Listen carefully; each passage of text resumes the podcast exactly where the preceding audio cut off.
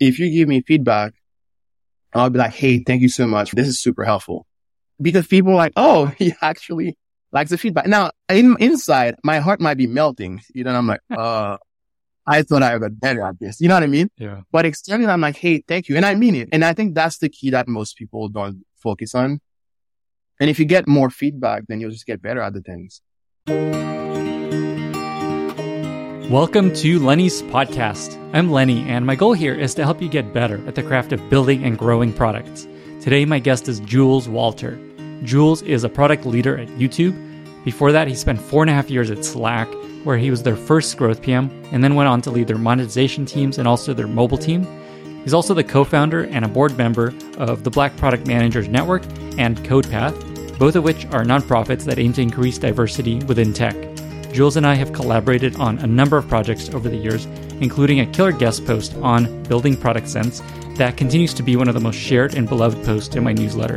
In our conversation, we focus on what skills matter most in advancing a PM's career, and more importantly, all the ways Jules has found to build those skills. We also go deep on mentorship how to find a mentor, what to look for in a mentor, how to get someone to agree to be a mentor, and a lot more. I super enjoyed this conversation, which I'm sure you can tell. And Jules is such a gem of a human. I can't wait for you to hear this episode. With that, I bring you Jules Walter after a short word from our sponsors. This episode is brought to you by Vanta, helping you streamline your security compliance to accelerate growth. If your business stores any data in the cloud, then you've likely been asked or you're going to be asked about your SOC 2 compliance. SOC 2 is a way to prove your company is taking proper security measures to protect customer data and builds trust with customers and partners, especially those with serious security requirements. Also, if you want to sell to the enterprise, proving security is essential. SOC 2 can either open the door for bigger and better deals or it can put your business on hold. If you don't have a SOC 2, there's a good chance you won't even get a seat at the table. But getting a SOC 2 report can be a huge burden, especially for startups. It's time consuming, tedious, and expensive. Enter Vanta. Over 3,000 fast growing companies use Vanta to automate up to 90% of the work involved with SOC 2. Vanta can get you ready for security audits in weeks instead of months, less than a third of the time that it usually takes. For a limited time, Lenny's podcast listeners get $1,000 off Vanta. Just go to vanta.com slash Lenny. That's V-A-N-T-A dot com slash Lenny to learn more and to claim your discount. Get started today. This episode is brought to you by Notion. If you haven't heard of Notion, where have you been? I use Notion to coordinate this very podcast, including my content calendar, my sponsors, and prepping guests for launch of each episode. Notion is an all in one team collaboration tool that combines note taking, document sharing, wikis, project management, and much more into one space that's simple, powerful, and beautifully designed. And not only does it allow you to be more efficient in your work life, but you can easily transition to using it in your personal life, which is another feature that truly sets Notion apart. The other day, I started a home project and immediately opened up Notion to help me organize it all. Learn more and get started for free at notion.com slash Lenny's pod. Take the first step towards an organized, happy team today. Again at notion.com slash Lenny's pod. Jules, welcome to the podcast. Hey, Lenny, thanks for having me. I'm really excited. I am even more excited. This chat has been a long time coming. I've been hoping to get you on this podcast ever since this podcast even launched. And then in the meantime, while we've been waiting to schedule it, a number of guests have mentioned how useful you've been to them in their career. And so I'm just really excited to finally have you on. Yeah, same here. Let's just start with a quick overview of your background. Could you share some of the wonderful places you worked, some of the wonderful projects you worked on, and then just a bit about what you're working on today? Yeah, happy to. Um, so some quick background. Grew up in Haiti, studied computer science in college, went to business school.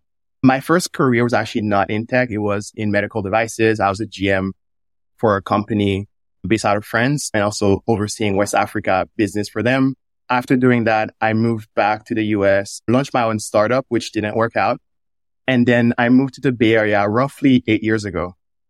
And in the Bay Area, I wanted to become a PM, which was really hard to get into. So at first I joined a startup, series A company, became head of product for them. uh, and then joined Slack as the first PM on their growth team. And then from there, helped scale the growth team at Slack. When I joined, revenue was around 50 million. When I left roughly four years ago was 10x that. And then after Slack, I uh, recently joined YouTube Google about two years ago.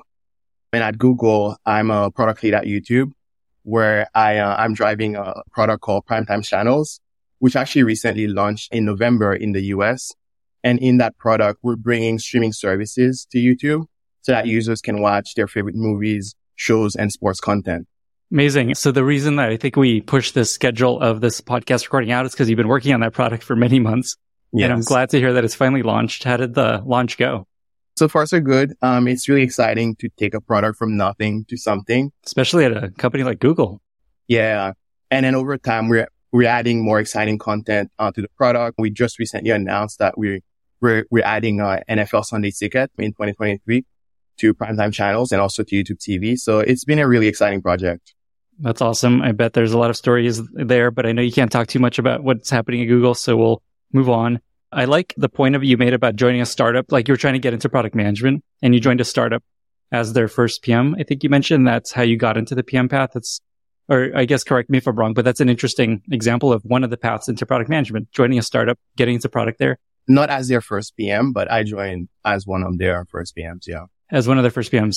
So yeah. yeah. that's something I hear often is just one of the paths of product management is join a startup, start doing product, and then you're a PM. And then you have a PM on your resume PM title on your resume and you can now join other companies. Is that something you found too or anything you can take away from that experience? Yeah, it's really, really hard to get into product. uh, and there isn't a really set path to do that. So what I've seen is the path that we just talked about, join a startup and then from there go into different companies.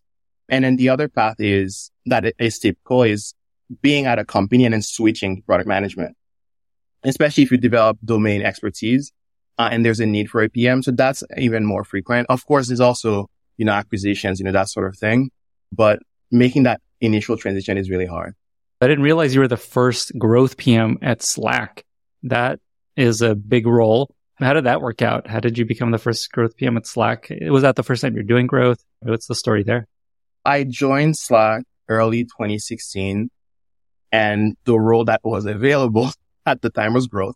Hmm. I did not know anything about growth, but I was like, Hey, you know, this is my, my way in at such a great company. So that's, you know, what I joined to do.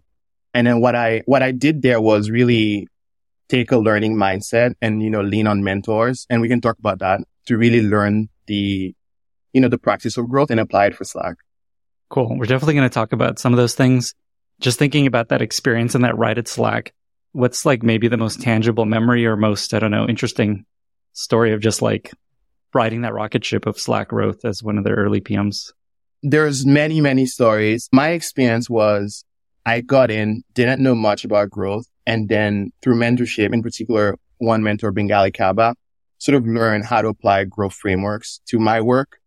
And then when I did that within six months, I was able to ship changes in the user experience, especially on mobile that moved the needle by a lot, like double digit percentages within just six months. And we're talking about top line metrics like activation. So it was just interesting, like being able to have such impact very quickly at a company.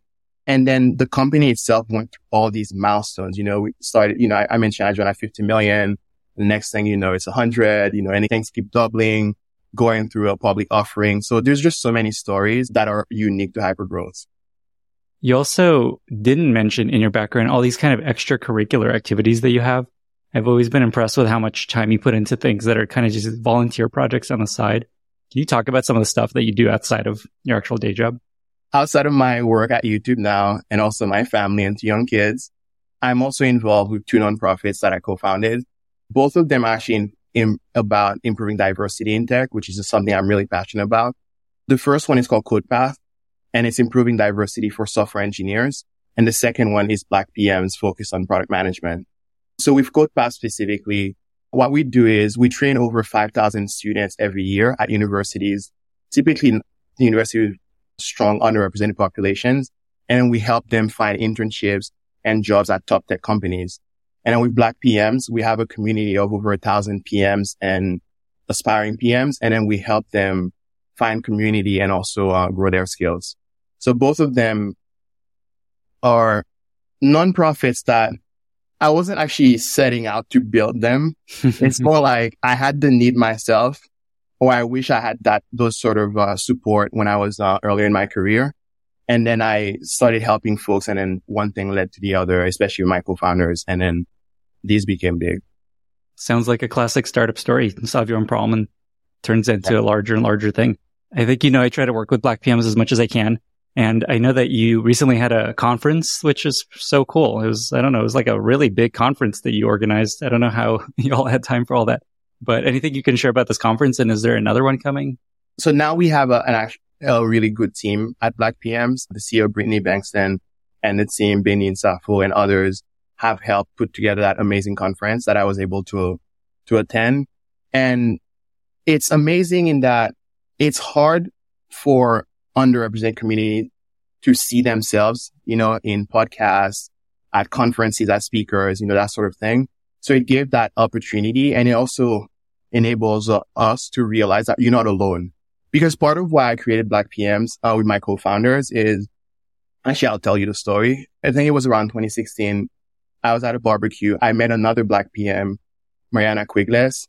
I didn't know her. And I was like, Oh, you're a Black PM at Facebook. How many of you are there? at the company, you know, and we're joking and we're like, Hey, I bet we can list all the black PMs we know. Hmm. and we had basically roughly 15 between the two of us. We're like, Hey, let's bring them all together in a room and then to have community. And then from there started helping each other. And that grew from 15 to now over a thousand. Wow. Amazing. It's really inspiring the, the work that you do. I don't know how you find time for all this. I love that you found ways to kind of delegate this and have other people run the, yeah. the program now. So yeah. So now I'm mostly on the board of these organizations. Mm-hmm have really solid teams for both Black PMs and CodePath. And the teams are just like really amazing. This touches on the stuff that I want to spend most of our time on on our chat, which is around mentorship and just generally becoming a stronger product manager through all the through all the ways you can become a stronger product manager. You mentioned you had a lot of great mentors.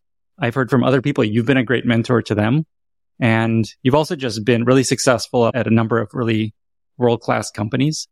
And so what I want to chat about is just what have you found to be the most important skills to develop as a PM as you advance in your career? And then how to actually build those skills, partly with mentorship, partly other ways. And so maybe just to start, what have you found to be the most important skills in your career that have most helped you advance in your career and other PMs around you? In terms of skills, I think of it in terms of two buckets. One are IQ skills, intellectual skills, like what sometimes people call hard skills. And then the other things are the EQ skills, like oftentimes called soft skills. And what I've seen in my career is that early on, I leaned more into the hard skills, you know, the IQ stuff. That was what was most helpful to me. And then later on, I, I spent more time getting better at the EQ skills. And the reality with PMs is that within each of these buckets, there's so many skills and then you can feel overwhelmed. So my advice is really just like start skill by skill. So what I did specifically is, you know, I joined Slack. I was an ICPM. So when you join a new company, especially if you're, you know, like earlier to mid career, you really want to get good at things like execution, right? Like IQ skills like execution, you know, product sense, strategy. So those were critical for me, you know, especially my first year at Slack. The other skill that I'll I'll also call out, which nobody talks about for some reason is interview skills. You know, because so much of what gives you a chance to become better at a P- as a PM is working at a great company. and how do you get that job beyond networking is actually becoming good at interviewing. You know, so if you think about my career, like getting into Slack changed my trajectory. And I was able to do that because I got slightly somewhat good enough at like interviewing. I barely, barely got the job. And then I was really good at execution and, and, and got better at these other things, you know, product sense, strategy, etc. So in that, in that phase, you know, the things that I was working on, as I mentioned earlier, were things like improving user activation. So it relies on those skills, identifying the opportunities, uh, running experiments, you know, executing quickly and so on. So that's the first set of skills. Before we and, move on, and the second set is EQ, right? Is that where yeah. you're going? Cool. So maybe just one quick thread I want to pull on is this interviewing skill. That's really interesting. your point here is you're not, and I think you're going to get to this of just how to get better at these skills. And you mentioned one of the best ways is to be surrounded by amazing people who can help you get better at these skills. Yeah. But you won't get there if you can't actually get into the company, like a company like Slack. Is there something you found to be useful in building these interview skills? And when you say interview, it's being interviewed, not interviewing other people, right? Like passing right. these interview yeah. tests. Yeah. Cool. So yeah, I guess what have you found has been most helpful in helping you become a better interviewee? When people tell me, Hey, I'm going to interview at this company, first question I ask is how many mock interviews have you done? And the answer typically is zero. It's, Oh, I read the, a bunch of stuff. You know, I practiced in my head, but I'm like, how many actual mock interviews have you done? And I would recommend people to do dozens of, of those mock interviews. Now, the other thing about practice is it's always better if you do deliberate practice. So if you mock interview with somebody who's actually good at interviewing, then you'll get better faster. But it, even if you don't do that, just going from zero mocks to practicing in your head to actually doing mocks with peers and others is going to get you to another level. And then the other thing I'll say is interviewing can be quite traumatic and difficult for a lot of people. You know, like even me, I mean, before I got this job, I had interviewed at Google. I don't know how many times over the last decade or two. Wait, and so you're saying you interviewed at Google many times and you didn't get in and you kept looking for new opportunities? Yeah, over like, I, I graduated from MIT, you know, and I think even since internship times, you know, 07, I'd interviewed for roles at Google and I didn't get those, uh, those oh, roles. Yeah, or Meta or, or various other companies. Yeah. And it's because I wasn't good at interviewing and I didn't know people at those companies. And by the way, most things you do, people give you some feedback so you can get better at it. But interviewing, you never get any feedback. Right. Right. So that's the thing people don't talk about, but it's actually an important skill and, or a barrier, you know, to underrepresented folks. To actually get feedback. Yeah. You, you won't get feedback after the interview at any company. That's a really good insight of just people see you join like a YouTube and are like, oh yeah, of course he's going to get into YouTube. But you're saying that you actually tried to interview and get into Google many times and it took a number of attempts and advancing your career a little bit before you actually. Yeah. So don't like, don't feel so discouraged if it doesn't work yeah. out. In terms of this mock, that's a really important point of just like actually doing the interviews, like practicing, practicing, practicing, not just like reading questions, but actually testing and practicing an interview. How do you like if you're interviewing at a big company, there's a lot of videos out there of like, here's the questions they ask, here's what they look for. And you're saying find people that work at the company and do these sorts of interviews with them. For companies that are smaller that maybe don't, like it's not as obvious what they're going to ask you. Do you have any advice on like how to find someone to do a mock interview with or how, or what to actually be talking through? Yeah, it's harder at smaller companies. However, I think interviewing even at bigger companies will help you with the small mm. company. A lot of the times the bigger companies have more rigorous processes. So if you can do well there, then it's a bit easier elsewhere. But the key is really that practice part, which people overlook. Cool. Well, maybe one last question there and we'll move on. Do you have any favorite resources or just advice of where to go find the questions to mock interview with? And then who do you look for to do these interviews with? Like just find someone at the company or one of these larger companies that you respect to, to mock interview with. I mentor a bunch of people who, who, talk about various like communities that exist out there. I can follow up, um, cool. on some of those, but there are large communities of people prepping for these companies. The key is really just being a part of a community and, and doing the mocks. And then the last thing I'll say on this is interviewing is hard. And especially, I think hard for underrepresented folk because there's also like it's high pressure, right? It's like high stress, high ambiguity. So much stress. Come into a company. I've gone into companies like an interview and in the whole panel, nobody looks like me. mm. I walk into the cafeteria, nobody looks like me, you know? And then you're interviewing and you have all this self-talk about like, Hey, do I even want to work there? Will I belong? While you're trying to solve like complex problems. So that's also the other part companies don't think about. So what I what I do with like, you know, folks like Black PMs that I coach is really help them find groups of people, like small groups, let's say three of us, etc., three to five. And then you practice with that group who are going through the process. And because you like the people, then it makes it a bit more fun. And it also can help you prep for your own nerves in those interviews. So what I'm hearing is, and I know we hear this all the time, just if you're, say, a black product manager, it's so much harder to not just get in because there's potentially bias at the company, but you're just psychologically not feeling as comfortable because like nobody looks like you. You're worried that they're gonna they're gonna have bias against you. Is that what you find? Yeah, that that has been my experience, and it's also what I hear from a lot of people I mentor. And so your advice there, and this is helpful to all, anyone also, is just like practice even more because yeah. that's probably the best way to get over that as much as you can. Yeah, you want to basically practice so much that even at your worst, you're good enough. You know, and I've always felt like most interviews, like I literally did my worst. It's just that it was good enough to pass. Hmm. You know, you're so stressed out. You don't relate with the person, etc. Got it. Okay. So let's go back to the question I asked that I pushed us away from. So we were talking about what skills as a PM you want to be focusing on that most yeah. help you in your career. And we started with IQ and I just, I wrote a couple notes. So like there's the concrete skills, execution, product sense, strategy, interviewing. And then there's a second bucket of EQ. So the IQ I already talked about, you know, those are the skills that help me at, the, especially in my first year at Slack, you know, drive like pick good experiments, design good product experiences and then drive results. But then what happened is as I get promoted, you know, manage people and then start having larger scope, then there's a lot of ambiguity and stress that comes in, you know, with that increase in scope. And that's where like the EQ stuff shows up a lot. And specifically things like communications, because it's no longer my team. It's like cross-functional partners, other teams, executives. So you have to communicate all the time to different people. And then the other thing is things like leadership. Now I'm driving initiatives that involve multiple teams, basic company level OKRs. And then the other thing too is beyond leadership is just managing your team as well. Like how do you be a good manager? How do you deal with the ambiguity, stress, how do you influence various people? So these are the EQ uh, skills. And what I've seen is number one, it's much harder to learn these skills than the IQ stuff. The IQ stuff is very intellectual. Sometimes you just need a mental model, practice a bit.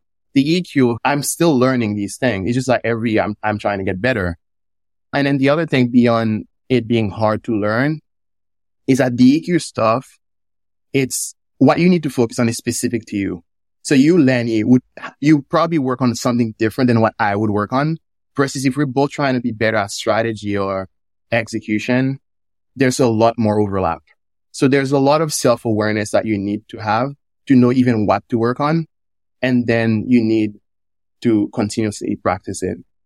What did you find was the most important EQ skill for your career that helped you in this journey? I don't know if there is one that single handedly was the most important. I've had to develop on, on many of these things. So I can tell you, for example, like communication is like something that is helpful, especially as you become more senior. Mm-hmm. And what happened for me is early in my career, it was more about clarity and then conciseness. And then later it became more about how do you tell a story? And then also like, how do you communicate in an empathetic way? So specifically, like you're telling the same story or presentation, but to different audiences. And each time you have to adjust it because, you know, the CEO will care about this part. The CFO will care about this other part and so on. So I think that's one area where I spend a lot of time. And then the other thing also that has been helpful is the self-awareness part that I mentioned, where it took through mentorship, especially mentors were very honest and helped me see my blind spots. I was able to see my own patterns, right? When I'm under stress, like, for example, I tend to withdraw and not say anything. So then you might think I'm disengaged.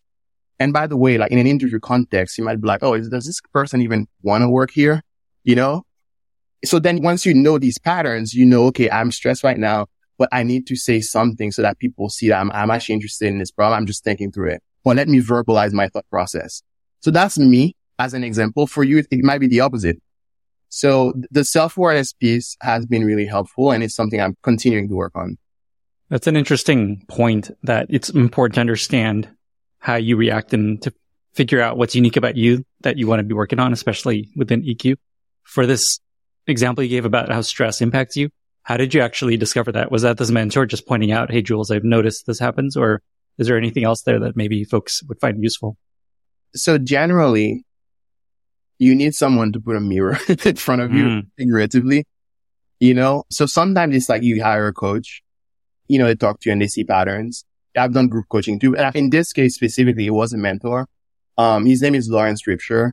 He was head of product at Pinterest and became a mentor and now a close friend.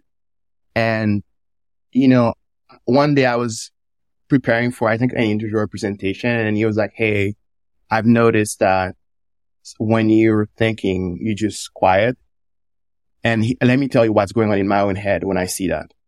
And then he was like, Hey, I'm telling myself that he's not interested in what we're doing. And I'm like, really? That's like the least thing. And then I realized that's a pattern I have. And over time through him and others, I've also observed other patterns.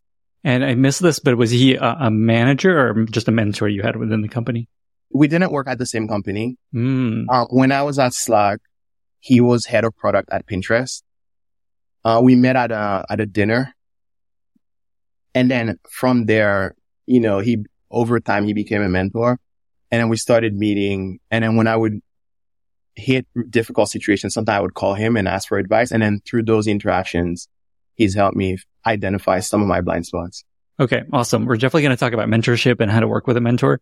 Yeah. But let's kind of wrap up this EQ piece. So you mentioned within EQ, skills to think about working on communication, leadership, and management. Is there, is there anything else? And then is there an example of one of these skills and how, I don't know, it helped you in your career or held you back until you figure out how to work on this? High level, I think those buckets, you know, pretty broad, right? Comms, leadership, management. Within each of them, there are various skills like, you know, setting vision, you know, strategy, like listening to learn, those sort of things. It's, actually the type of things that uh, Matt Mochary talked about mm. when he came to speak um, at your podcast. So I mentioned communications was one thing, right?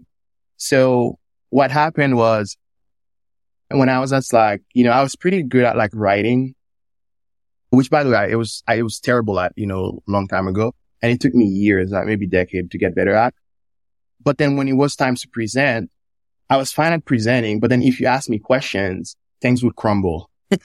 and that even happened to me once at an interview where I did well presenting and then they asked me a question and then I just gave an, an answer that wasn't good. So then the self-awareness part helped me figure out what was going on. And for me specifically, I realized whenever people ask me questions, if I didn't know the answer, I would have like all this negative self-talk. And I'd basically would, you'd ask me a question and the question could be something like, why are we doing it this way? Right. And it might come from a place of curiosity. You're just like, Hey, I don't know. Can you tell me why? You have more context, right?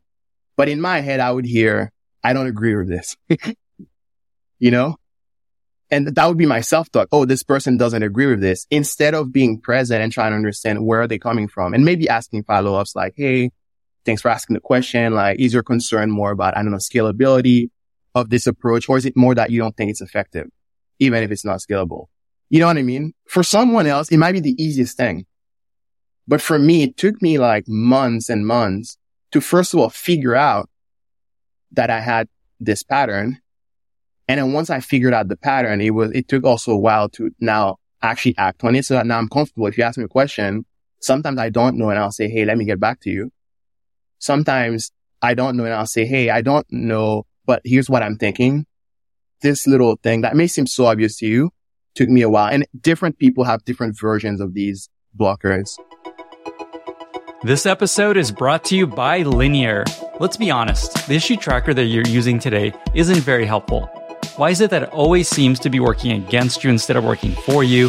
Why does it feel like such a chore to use? Well, Linear is different. It's incredibly fast, beautifully designed, and it comes with powerful workflows that streamline your entire product development process, from issue tracking all the way to managing product roadmaps. Linear is designed for the way modern software teams work. What users love about Linear are the powerful keyboard shortcuts, efficient GitHub integrations, cycles that actually create progress, and built in project updates that keep everyone in sync. In short, it just works. Linear is the default tool of choice among startups, and it powers a wide range of large established companies such as Vercel, Retool, and Cash App. See for yourself why product teams describe using Linear as magical. Visit linear.app slash Lenny to try Linear for free with your team and get 25% off when you upgrade. That's linear.app slash Lenny. I love these stories and this is a good segue to start talking a bit about not just what skills to focus on, but how to actually get better at these things and identify these patterns in yourself. There's like a bunch of skills we just named. So let's also talk about where you think you start as a PM as you're starting off as a PM, which skills to focus on first, second, third. So let me just ask this broad question. We've talked about all these different skills PM should have. What have you found to be most effective broadly at building these skills in your career? I will share my approach. It might not work for everyone. And later when we talk about like strengths and weaknesses, you might see why that works for me. So what I do specifically is when I'm trying to learn something new, I try to think about what is an outcome that I could drive. And if I drive this outcome, it will be proof that I'm better at this thing. So if we go back to this story of like when I joined Slack, I didn't know anything, literally anything about growth. And I was telling myself, I hope they don't fire me. But then the outcome I wanted is within six months, I wanted to ship enough experiments that were successful that drove activation by, let's say X percent. So that's like very concrete. So then once I had this outcome, I worked backwards to figure out how am I going to do that? So one of the things we, we can talk about later when we talk about strength is that for me, I'm really good at asking questions. So what I do then is I start asking questions like, okay, I'm trying to drive activation for Slack. What are some frameworks that I should use to drive activation? What are best practices? Like what are examples? So I have a sense of the kind of question that if I were to answer them, I'd be able to drive the outcome. And then what I do is I read a little bit, not a lot about the topic just to make sure I'm asking the right questions. So then I refine my questions and then I find the best people in the field and I just go talk to them. And that's where we'll talk later about the mentor part, the mentorship part. So in the case of activation, was like, I was like, okay, what's the company that define growth at the time? Facebook. What are the people that I can reach out to that do growth at Facebook? You know, and one of them was Bangaly Kaba and also Adriel Frederick, who spoke at your podcast. And I had met both of them at a, at a random event. So then I'm like, I need to find a way to have a chat with these folks and to help answer those questions with them, you know? So that's what I did with Bangaly in particular and also Adriel to a certain extent.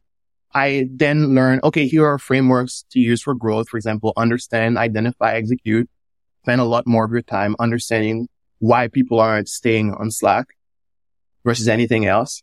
So then I had like pointers. And once I have the pointers, then I try to go do the thing. I'm like, okay, now let me, I call the user researcher. Hey, can we do a research on like people who are signing up for Slack? You know, data analysts. Let's look at the data. What correlates with uh, activation? You know, those sort of things. And then I, after I go through a loop where I actually see results, whether they're good or bad, I go back to the mentor and I'm like, Hey, I did this. It was actually successful. Thanks a lot. Now I'm thinking about this other problem, hmm. you know, and I keep going and that's how I rinse repeat.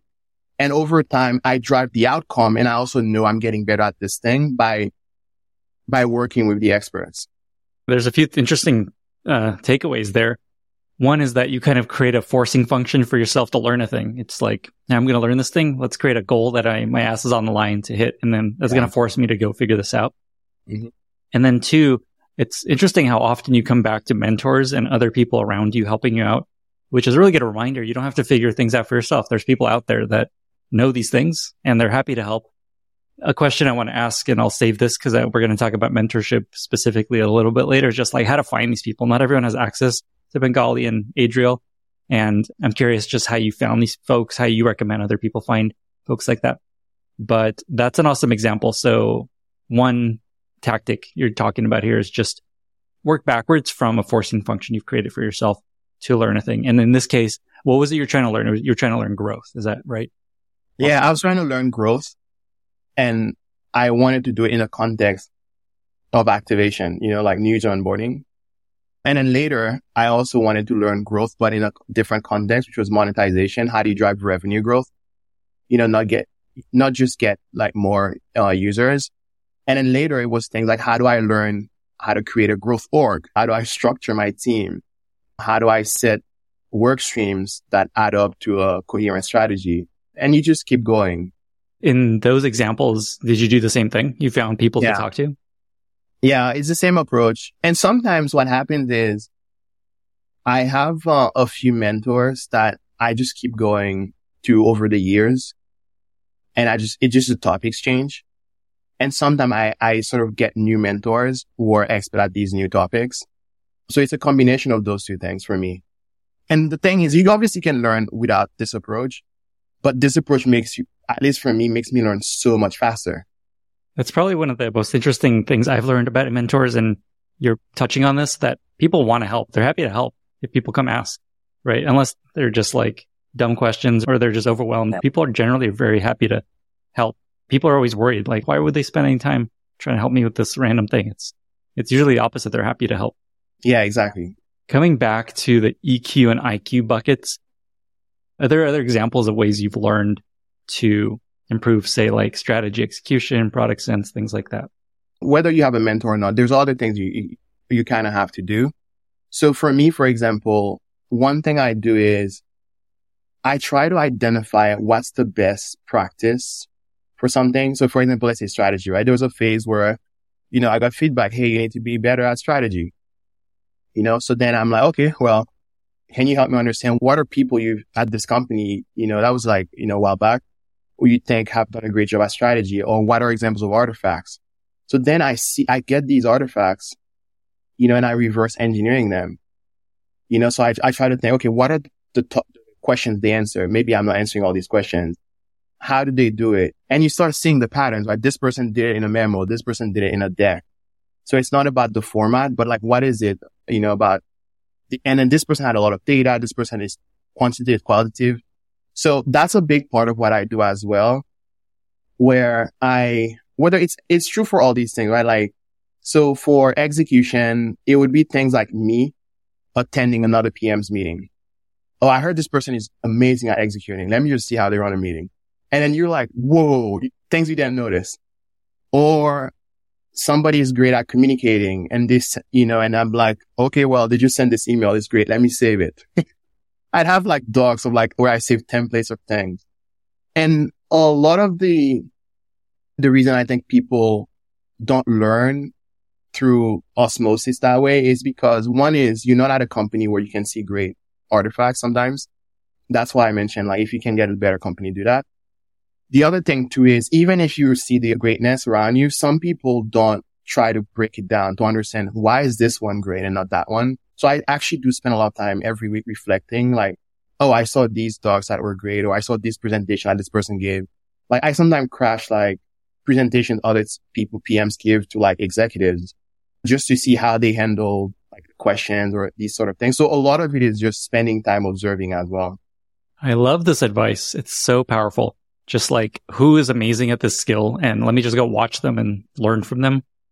Yeah. Something that you touched on here is, and I talk about this a bunch, that one of the benefits of working at a large company like Google, like Slack, is that you have access to a ton of real examples of strategy documents and vision documents and roadmaps and things like that. That once you're out of a company like me, nobody shares these things publicly because they're yeah. sensitive.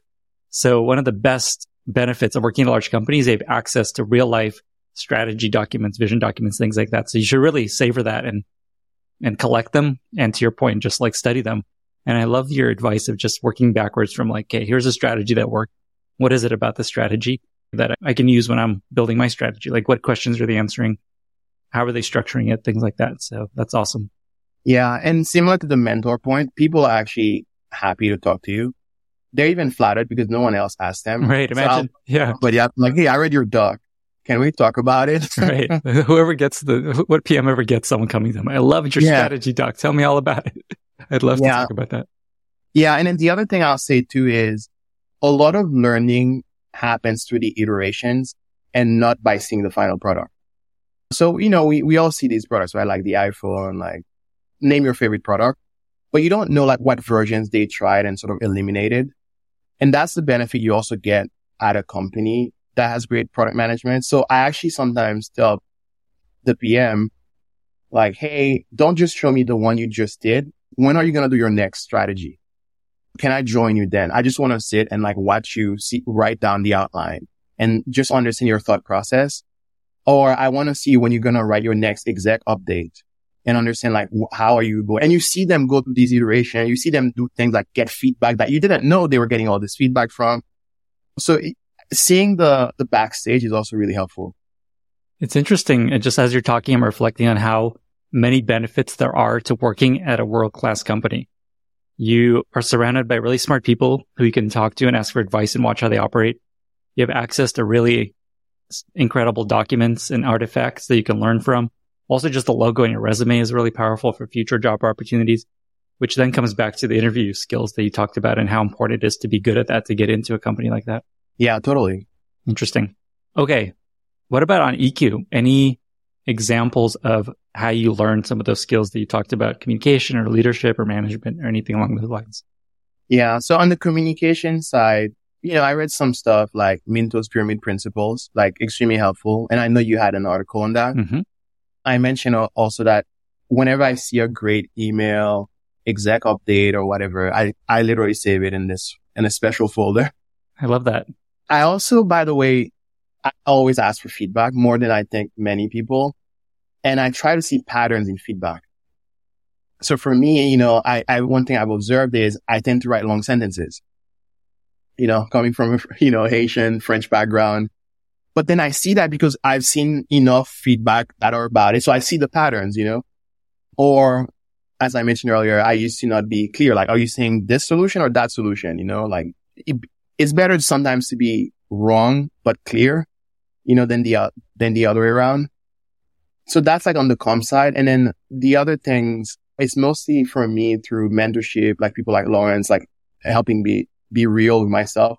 Coaching, you know, I've, I've had a coach for a while.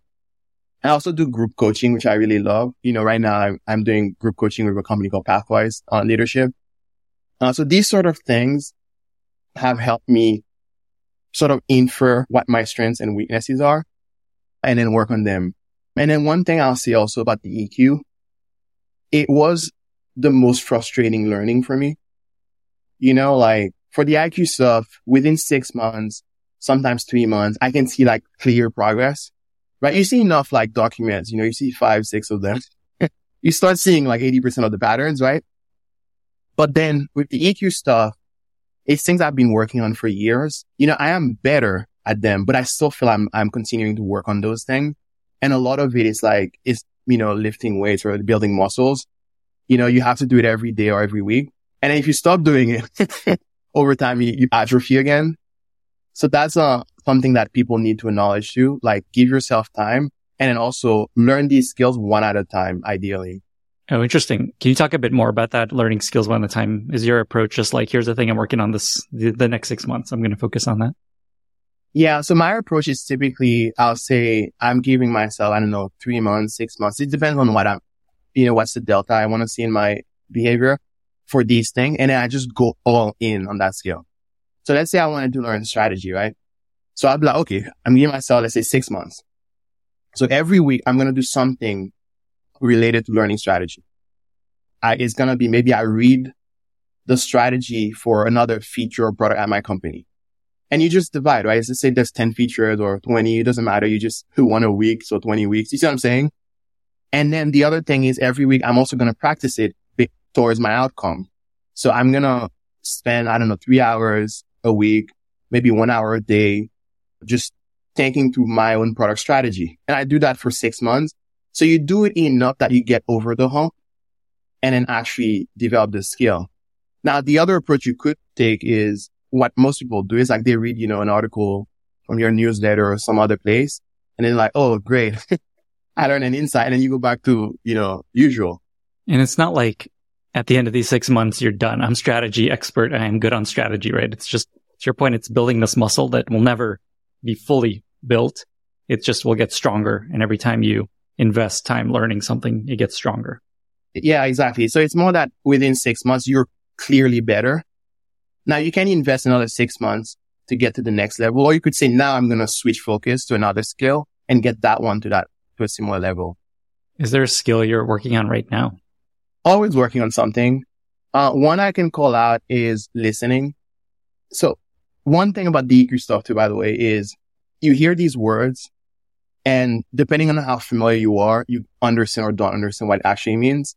So when I say listening, I'm good at seeking information to solve a problem.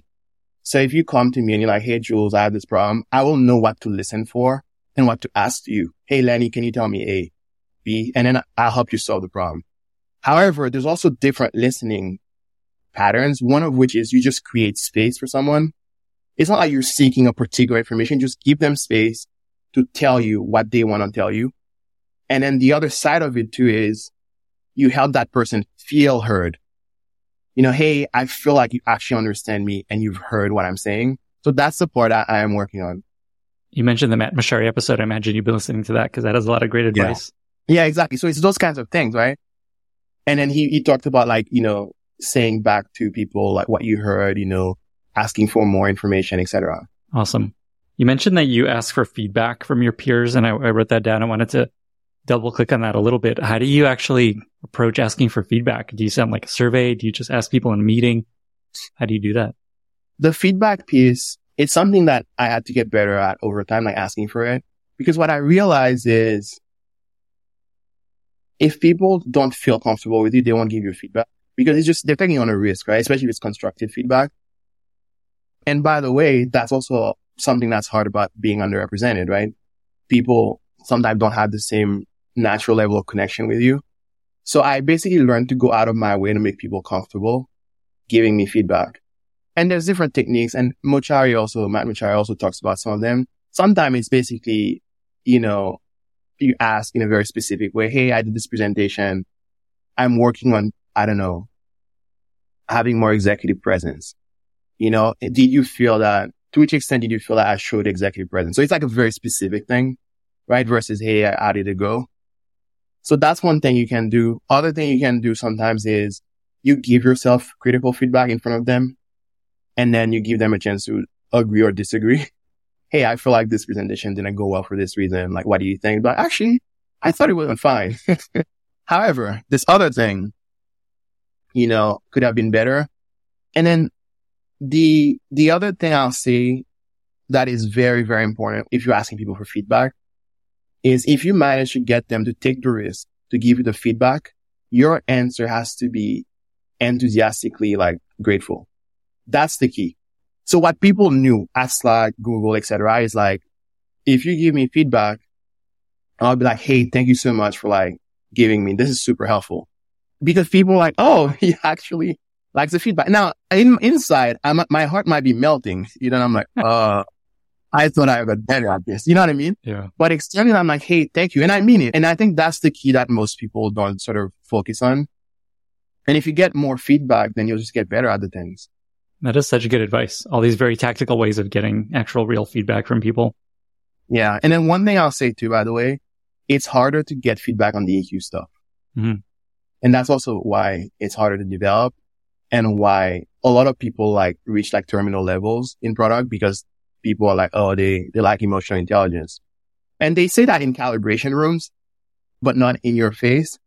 So that's also what you want when you hear feedback. You don't want just to like, Hey, here's my feed, piece of feedback that I can prove. You also want the part that is like, here's how you make me feel or how you come across that if this is taken out of context, it won't be good for, I don't want this to be shared publicly or taken out of context, but I want you to know, you know, and it could be things like, Hey, when I talk to you, sometimes I feel like, I don't know, you're angry, you know, and then I'm like, oh, really? What, in what scenario? And then it's like, oh, I was so focused and in listening to you intently that I could see now why I come across that way. But you could literally go your whole career and then nobody ever says these things, right? And that's the kind of feedback that I personally find most helpful is like the subjective feedback because nobody will tell me those things. And, you know, when somebody I trust tell me, I'm like, oh, or like, here's an example. I mentioned earlier, I'm, I'm good at asking questions. I had somebody ask, like, tell me, Hey, sometimes when you ask questions, you sound more junior. And I was like, huh. And then I can see that because I asked the question like plainly, like, Hey, why did you do this? Or how did you do that?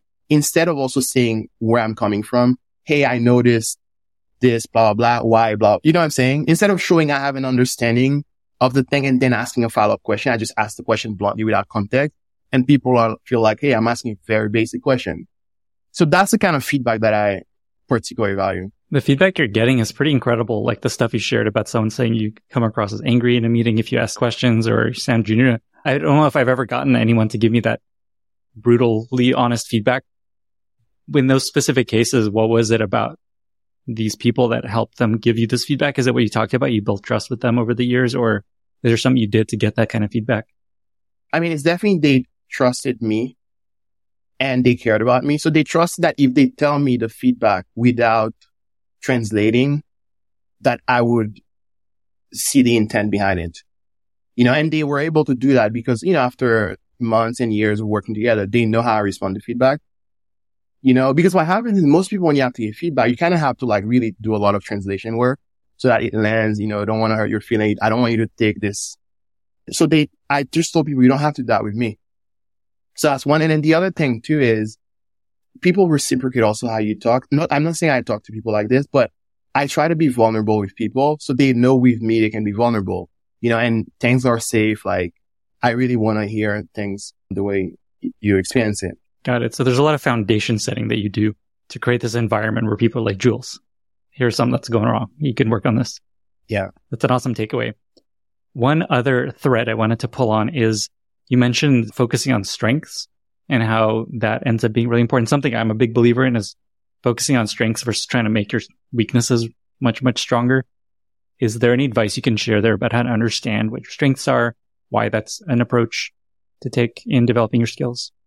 For the strengths um, breakthroughs for me, a lot of it was talking to my mentor, Lawrence, Lawrence Ripsher.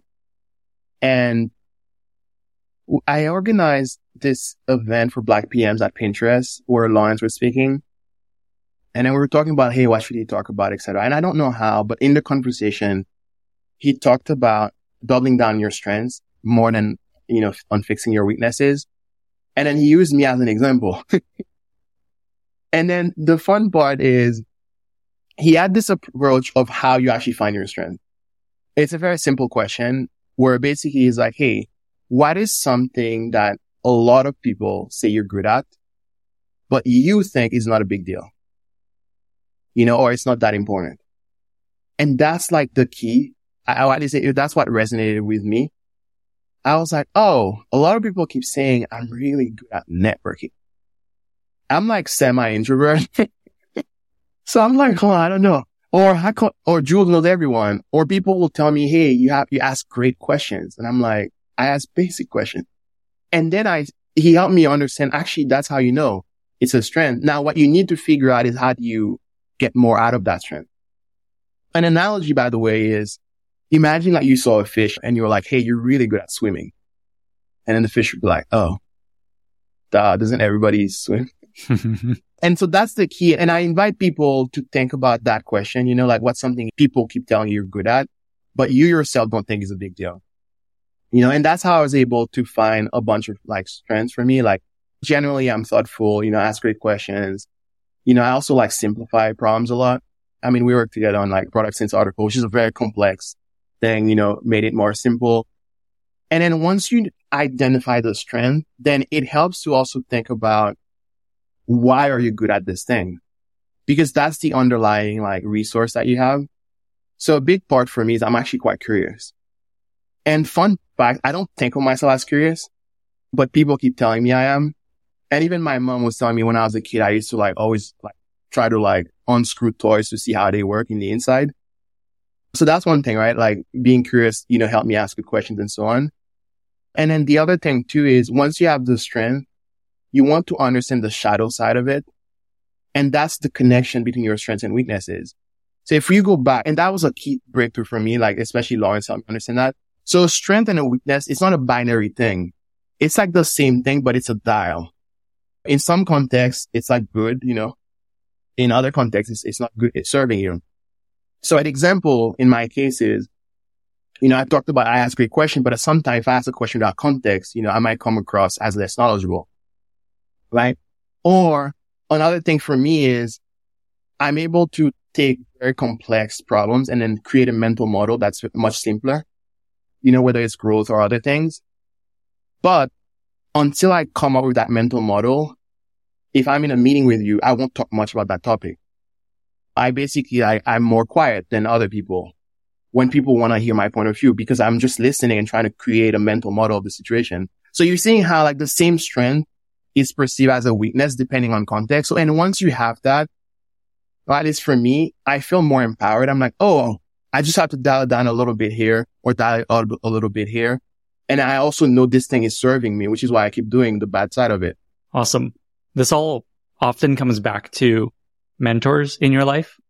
And so I want to get to talking about mentorship and how you find your mentors, how you work with them, all that kind of stuff. Something we've been touching on a bunch and I'm excited to dig into. So maybe to start, can you just talk about some of the mentors you've had in your life, some of the most impactful mentors that you've had? I've definitely had a large number of mentors uh, over the years. Fun fact, when I came to the area eight years ago, I didn't know anyone. hmm. Wow. It took a while to sort of build those relationships. So I talked earlier about Bangaly Kaba, who sort of helped me figure out how to grow Slack, even though he wasn't working outside, but helped me have the frameworks. I talked about Lawrence Ripsher. You know, he helped me discover my strengths and also like how to lean into them. Aaron Teague is another friend and mentor who brought me to Google actually. And there's also Bradley Horowitz, former VP of Google Photos. Also helped me in terms of like, you know, how do you think about leadership, uh, and so on. Like many other folks like Nikhil Singhal, you know, VP at Meta, helped me with like PM career. So lots of mentors for sure. Okay. That's a killer list. Two questions. One, yeah. what do you look for in a mentor when you're trying to find someone to work with? And then two, just like, how do you actually find these people? Like most people listening are like, wow, I would love an amazing mentor to help me in my career. I don't know how to find one. What advice yeah. do you have for folks to finding a mentor? What I look for are two things. One is, are you good at one specific thing I'm trying to get better at? And then two is, are you good at explaining it? You know, and those two, uh, at least for me, they're important. I know people who are really good at their roles, uh, at their job and at the subject, but they, they don't actually know how they do it. Or they, they don't really want to explain or, or cannot explain easily. So that's what I look for. And in terms of where I find these people, it's really everywhere, right? you know, if you look at the list I mentioned earlier, right? So Bangaly, I met at an event, like Facebook had a recruiting event. I showed up. I see this guy. I'm like, Oh, hi, you know, chat a little bit. I talked about Lawrence, who's now a close friend. I met Lawrence at a dinner. He organized a dinner for underrepresented PMs. We chatted. One thing led to the other. And then he became a mentor and friend. Bradley, it was at a fundraiser. So, and Nikhil, it was an intro via email. Like somebody was like, Oh, you should meet Nikhil. So I know this sounds counterintuitive. I don't think the hard part is where to find them. It's more about finding the right person and then how do you get a foot in? Now, what I've seen, like a lot of people sometimes they get mentors who are too senior or who don't actually think about the topic they're interested in. They, maybe they did five years ago. But once you find the right person, the key is like, how do you have that initial conversation? Like, how do you get the, the foot in the door? And what I've found is you should make the smallest ask possible, which is the opposite of what 95% of people do. 95% of people, it's like, Hey, I've never met you, but I heard your talk or I saw you on LinkedIn or whatever. Can we set up a call? That's like a big ask. So what I do, like, for example, there's this person who came to Slack was a, he was head of product, you know, of a major company. And then he gave a talk about different methods to like improve products. Like, and he had this concept of like finding the heat for products. You know, he spoke at the company. I got his email. And I reached out, you know, in the evening and I was like, Hey, thanks so much for speaking today. You talked about finding the heat for products. Is there an example of product that you think was created with this approach? Like something he could answer in literally like two minutes via email. That was my question. It wasn't like, Hey, you talk now. I feel entitled to like meet with you. But then the key is once you get that foot in the door, like it could be a quick email, a tweet, a quick chat at an event, that sort of thing and you get some advice that's useful, the key is to circle back with them at a later point and show that you've actually made good use of the advice. I think that's the thing nobody does. So what I would do, like, for example, there's, um, currently the CEO of a top tech company, met at an event. She spoke there and then she gave some advice that was useful. I emailed her like a quick follow up type thing. And then she gave me advice about how to rethink the mission statement for my nonprofit, all this via email. So then at some point I was like, Hey, I've applied your problem trend competency framework to crafting the mission for my nonprofit. Here's what, where we landed. That was super helpful. Thanks so much. Replies back. And then what I would do then later is like maybe a month later, two months, X months later, I can reach out again for another problem. And maybe I could say, Hey, this time it's a little bit more nuanced. Can we grab 15 minutes? And the person was like, yeah, sure. That person was very, very busy. But I was like, Hey, let's, let's do it. And then over time, you know, become Facebook friends, you know, that sort of thing. But that's the approach I take. That is such good advice. It reminds me of Tim Ferriss's advice also, which is just like, don't go up to someone and be like, will you be my mentor? Everyone's gonna be like, I don't have time for that. Instead, it's to your point, it's the exact opposite. Just start like asking simple questions, right? And then over time, build up a relationship. And then over time, maybe you start meeting regularly, but don't start, don't start big, start small. Yeah. As small as possible. It's not like you just have one mentor. You listed a whole bunch of people that have helped you over your career. It's not like here's the person. They have to be perfect. It sounds like you kind of identify here's a skill or an area I want to focus and this person is going to be really good at that. Yeah. And then I also just love the point about like, it feels really hard to find an amazing mentor. And from what I'm hearing, the main thing you do is just go to things, attend events, go to basically go events, meet people, right? That's kind of the foundation of what you're sharing is just meet as many people as you can. And amongst that group, you'll find people that are probably going to be helpful. Yeah. Uh, and I understand it can be harder for some folks. I mean, now I have two young kids, so I don't do as many events. You know, I've also met quite a few people through introductions sometimes even cold outreach. Hmm. You know, I had a chat with Shishir through cold outreach. Where oh, wow, I cool. Like a very clear question. And then he offered to come to Black PMs and share some insights. You know, those kinds of things happen too. But you have to show the person that you're going to make really good use of their time. So the, you have to give really specific context. It's not like, Hey, let's grab coffee. It's like, Hey, here's a very specific question can you share some thoughts or pointers via email? And then they might offer, Hey, why don't we just talk? That sort of thing too. Yeah. That works really well. Anytime I get an email request of, Hey, could we do a 15 minute Zoom or a coffee chat? I quickly do not have time for that. But an actual question that I can be really helpful with really quickly, that's so much easier. So that makes a lot of sense. The next thing I wanted to ask you is how do you build and continue this relationship? And then once you actually start engaging regularly, what do you suggest folks talk about in these in these meetings if they're ongoing? I make sure to bring something very specific that I'm dealing with where they can provide input. And this is the opposite of what many people do, where they're like, Hey, can you tell me about how you, you know, whatever, your, your path to PM, which may or may not be relevant to them versus, Hey, I've interviewed for three companies. I'm trying to decide among those three. You know, can I walk you through my thought process and get your feedback? Right. So it's, it's very different. So I definitely make sure I, um, I bring a very specific context. And sometimes it could be, I mentioned the example of Bangaly, right? Like, Hey, I'm now a growth PM at Slack. I'm trying to improve activation. Can I talk to you about how you approach growth in general? You know, or it could be, Hey, I'm having like internal, like let's say I have internal mentors at Google, right? And I have a few. Then it's like, Hey, I'm about to have this negotiation with this team can I walk you through my thought process and, and, and hear your advice? So it's like very specific things. And then the other thing I'll say too is like when I talk to mentors, I always take notes. Like, I mean, I'm seeing you even here in this interview, right? You're taking notes. These are like Absolutely. basic things. People don't actually think about it sometimes. And then when I follow up, whether it's via email or in person, I bring up like older conversations. Like, Hey, remember last time we me about X? I did it. Or, Hey, how's your daughter? I know she was going to college you know, this semester? Like, how did I go? You know, so I always like, it always feels like a continuation of a conversation and it feels like an actual relationship instead of transactional, uh, interactions. And then the other thing too is I try really hard to identify ways that I can be helpful.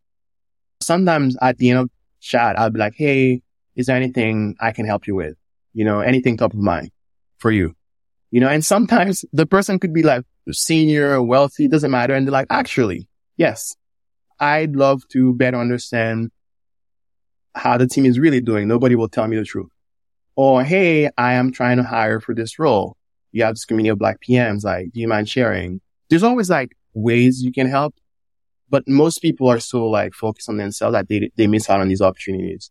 The point about coming back to the person and sharing what impact their advice had and how it went is so good because to your point, if it just feels like you're sharing all this advice and just isn't going anywhere and the note taking, such great stuff. This is really good advice.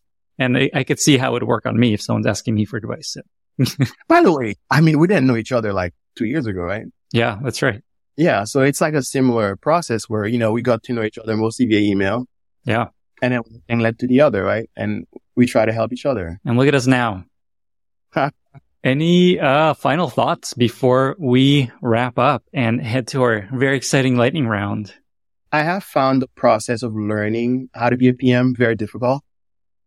And I've also find it quite rewarding. You know, and I, I want to set expectation, especially for people who are earlier in, in their career, people may be frustrated by the process because you have all these skills, right? We listed, I don't know, half a dozen, a dozen that you're, you, you want to get better at. So be patient. And then also like, it takes a while to see massive differences, but once you see those differences, you set yourself apart from your peers. So that's one thing. And then the other thing too is it's really like building muscles, like more so for the EQ stuff, but even for the IQ stuff, you know, it's, it, you have to practice. It's not just like read, you know, Lenny's, you know, top 10 articles for like two hours and then you're good. It's like read them, do what they say, get feedback on after you do what they say and see like, huh, it worked for me. It didn't work for me. Reread them again, find mentors, you know, etc. So it's a long process. And I don't think people have that mental model around how to learn in general, but also specifically how to learn the PM skills. And I imagine there's also this like one step forward, two step back experience that often happens too, right? Where you're just like, oh, yeah. I thought I figured out how to think about strategy and then shit, this one failed. And you're like, oh, that was useless. No, this is how you learn. You fail sometimes. Oftentimes it works out. Exactly. slowly but surely you move forward. Yeah, totally. Amazing. Well, with that, we have reached our very exciting lightning round. Since we've gone a little long, I'm going to keep it just four questions. I'm just going to go through them pretty fast. Whatever comes to mind, fire off. Are you ready? Yeah. What are two or three books that you've recommended most to other people? One of them is Never Split the Difference mm. by Chris Voss. Uh, it's about negotiations. There's actually also a masterclass on I was this. just going to say that. I watched that. That was really yeah. Good. Yeah. And then another one is Connect by Carole Robin. It's inspired by uh, Stanford's Touchy Feely class, if you've ever heard of yeah, it. Yeah, she did a guest post for the newsletter, actually. Oh, really? Awesome. Yeah. So, and it's really helpful, especially as you're thinking about the EQ skills and how to improve your relationships with people. Awesome. I highly recommend that book. I haven't read it, but I read a lot of things about the class and my friends have been in that class and she wrote this guest post and so, uh, that's, that sounds like a really good pick for EQ. So I'm actually going to repick it up. Next question. Favorite other podcast that isn't this podcast? Lex Fridman is one I'll call out. Um, brings really interesting speakers and also like on diverse topics. So I find it really helpful. Awesome. I Also love that podcast. Favorite recent movie or TV show? I watch fewer. now. Um, so Top Gun Maverick is a movie I really like. Uh, I'm sure many people have seen it. And for me, it's like just like going back in the 80s. And then TV show is Never Have I Ever. So it's coming of age uh, in America, uh, Indian teenager. Pretty funny and also deep. Awesome. I haven't heard of that one. We'll check it out. Final question. Favorite interview question that you like to ask folks when you're interviewing them? One I used to ask a lot is what's something work related that you're trying to get better at? And I might, sometimes I change the, the wording of it, but a big part of it is trying to understand how self-aware people are, to which extent they have a growth mindset, and then also like how honest and vulnerable they can be. What I will say though about interview questions, by the way, is I don't anchor a lot on the first question. What I find the most value from are the follow-ups you know? So yeah. So once you ask that question, you can take in various directions, right? Like why did you focus on this versus other things? How did this come to your attention? Was it feedback you saw it or feedback people gave you, etc.? Yeah. Awesome advice. Jules, this interview was a long time coming. It was everything I hoped it would be and more. Thank you again so much for being here. Two final questions. Where can folks find you online if they want to reach out and learn more? And how can listeners be useful to you? So in terms of finding me, um, Twitter is one place um, to start. So my handle is Jules D. Walt at. And then in terms of how people can be useful, it's really about paying it forward and then sharing this with others, especially any parts that people find useful. Amazing. Jules, thank you so much. We'll chat again soon.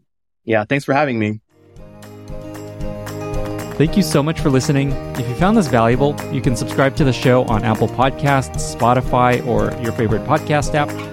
Also, please consider giving us a rating or leaving a review, as that really helps other listeners find the podcast. You can find all past episodes or learn more about the show at lennyspodcast.com. See you in the next episode.